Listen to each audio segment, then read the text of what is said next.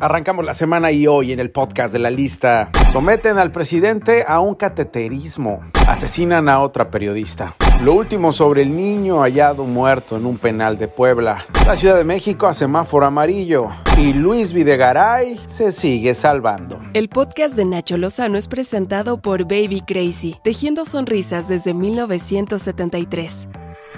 Gracias por estar con nosotros como todos los días en el podcast de la lista. Sí, ese soy yo, Nacho Lozano, y este es el presidente Andrés Manuel López Obrador. Quiero también decirles que yo tengo un testamento político. Un testamento político. Este video lo dio a conocer el fin de semana después de someterse a un procedimiento de cateterismo en el Hospital Central Militar. A través de este video en redes sociales dio detalles acerca de este testamento. Con estos antecedentes del infarto, la hipertensión, mi trabajo que es intenso, sin tener en cuenta la posibilidad de una pérdida de mi vida.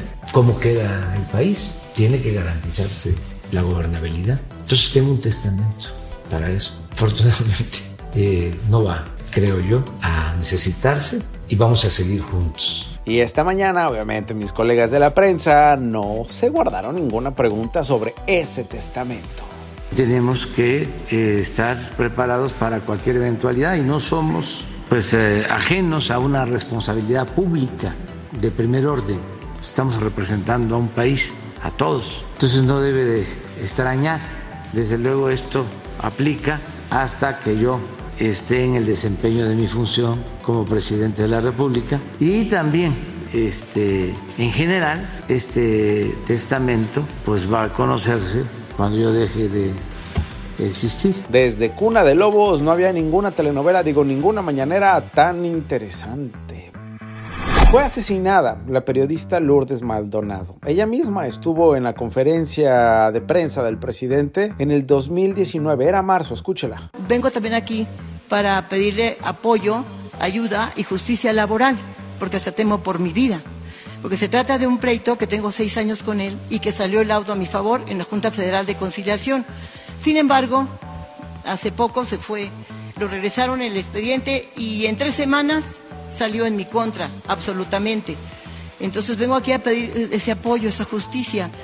Y lo hago porque se trata de un personaje fuerte en política que no pretende pagarme ni mucho menos, ya me entiende amparo, pero lo hago porque se trata de su senador con licencia, de su super coordinador de delegaciones y su candidato próximo candidato a la gobernatura de Baja California, el licenciado Jaime Bonilla. De acuerdo con los primeros informes, la reportera había sido atacada cuando viajaba en su vehículo. Se trata del segundo periodista asesinado en Tijuana en una semana, el tercero en lo que va del 2021. En 2013, Lourdes denunció a una empresa vinculada con el exgobernador de Baja California, Jaime Bonilla. Hace unos días, una resolución judicial le daba la razón. Hoy está muerta tras ser asesinada. Esto fue lo que dijo el presidente Andrés Manuel López Obrador. No se puede así este, en automático vincular una demanda de tipo laboral a un crimen. No es eh, responsable adelantar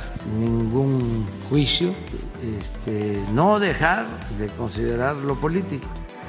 Y sobre el bebé del que le contamos hace días, que fue hallado en una cárcel de Puebla, ya fue identificado. Los restos del menor fueron trasladados a la capital del país para ser sepultado de nueva cuenta tras ser exhumado. La Fiscalía de Justicia de la Ciudad de México confirmó que personal ministerial realizó una inspección en el Panteón San Nicolás Toletino. En esta vertiente cabe mencionar que ya se ha identificado a la persona que depositó el cuerpo sin vida del menor en el contenedor de basura del centro penitenziario Luego de más de 15 días de búsqueda, también en Puebla fue localizada sin vida la modelo Liliana Lozada. El cuerpo fue hallado en los límites de la comunidad de Tenextepec, Atlisco y Huaquechula, lugar al que acudió por trabajo. Al parecer, un supuesto empleado de banco la habría citado para contratar sus servicios. Llegó al lugar a bordo de un Didi, estos coches por esta aplicación, así se llama la plataforma, y posterior a ello, las cámaras de seguridad habrían registrado el momento de su ingreso a un inmueble de la zona. Sin embargo, no hubo registro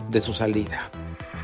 De enero a junio de 2029, las defunciones por COVID-19 fueron la primera causa de muerte en México, con un total de 145.159 casos. Así lo reveló recientemente el INEGI. Y sobre el semáforo amarillo en el que está la Ciudad de México, Claudia Sheinbaum, la jefa de gobierno, dijo esto. A partir del lunes, la ciudad se ubicará en el semáforo amarillo. Sé que a muchos de ustedes les preocupa esta situación y particularmente la variante Omicron, porque es muy contagiosa. Pero se ha comprobado científicamente que la vacuna es la mejor defensa. Por ello, y para proteger la economía de las familias, no cerraremos ninguna actividad. Hans Kluch, el director de la Organización Mundial de la Salud para Europa, dijo que es plausible que la región se esté acercando al final de la pandemia una vez que baje la ola de Omicron. Habría unas semanas o unos meses de inmunidad general, ya sea por la vacuna o porque la gente será inmune por la infección y también una baja por la estacionalidad.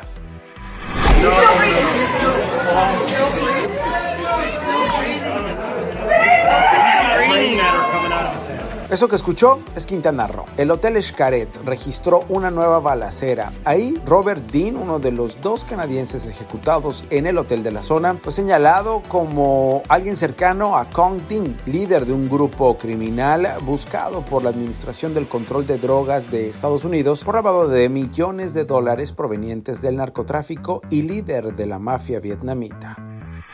Acreedores de TV Azteca con sede en Estados Unidos amenazan con embargar sus activos en México y en el extranjero. ¿Por qué? Bueno, presuntamente la empresa de Ricardo Salinas Pliego habría incumplido con el pago de intereses de un año. Así lo reveló The Wall Street Journal, quien publicó que fuentes cercanas al conflicto confirmaron que TV Azteca incumplió en febrero de 2021 con el pago de intereses por 16.5 millones de dólares sobre bonos con vencimiento a 2024 y no ha enviado a los acreedores el dinero que se les debe desde entonces. Movimiento Ciudadano sigue metiendo la pata. No le bastó volver candidato a Samuel García, quien hoy es el gobernador de Nuevo León. Ahora Roberto Palazuelos es su candidato a la gubernatura de Quintana Roo, el impresentable diamante negro. Muy bien, Movimiento Ciudadano, qué bueno que no eres como los demás. La Fiscalía General de la República descartó que Luis Videgaray, exsecretario de Hacienda en el sexenio de Enrique Peña Nieto, haya gestionado de manera ilegal recursos provenientes de partidas federales y de empresas públicas por hasta 10 millones de dólares que presuntamente fueron entregados a diversos legisladores en el sexenio pasado. De acuerdo con un expediente judicial relacionado con el caso del ex senador panista Jorge Luis Lavalle, se menciona que en la denuncia presentada por el exdirector de Pemex, Emilio Lozoya, Luis Videgaray habría negociado esos recursos. Hoy está librando el pellejo. La posibilidad de que estalle una guerra mundial es latente luego del desplazamiento de soldados rusos a las inmediaciones de su frontera con Ucrania, que ha llevado a los ministros de Exteriores de la Unión Europea a reunirse con el secretario de Estado estadounidense Anthony Blinken con el fin de consensuar una respuesta común ante lo que está haciendo, lo que está provocando, los pasos que está dando Vladimir Putin, el presidente de Rusia. Y antes de despedirnos, este es el pilón en el podcast de la lista. En los últimos días se viralizó en redes sociales un nuevo antojito chilango, que ya sabe que la Ciudad de México es reina en eso de inventar platillos. En esta ocasión se juntan los chilaquiles verdes con los tamales. Guajolotongo es el nombre. Y un ciudadano de Jalisco visitó la Ciudad de México y grabó el momento de su encuentro con un guajolotongo. Se llama guajolotongo aquí bien preparado para el buen amigo que nos visita de Guadalajara. Esto va a ser de cortesía aquí del señor de los tamales. Hombre, qué detalle. ¿Qué tal? Mándales. Ya se me hizo la boca. Cuando guste aquí estamos, ¿eh? Recuerde, si se quiere enterar de las noticias más relevantes, denle click al podcast de la lista en Spotify. Soy Nacho Lozano y yo se las cuento todos los días. Clic y las reciben así de facilito. Estas fueron las cinco notas más relevantes del día con Nacho Lozano, presentado por Baby Crazy, tejiendo sonrisas desde 1973. Even when we're on a budget, we still deserve nice things. Quince is a place to scoop up stunning high-end goods for 50 to 80% less than similar brands. They have buttery soft cashmere sweaters starting at $50, luxurious Italian leather bags, and so much more. Plus, Quince only works with factories that use safe, ethical, and responsible manufacturing. Get the high-end goods you'll love without the high price tag with Quince. Go to quince.com/style for free shipping and 365-day returns.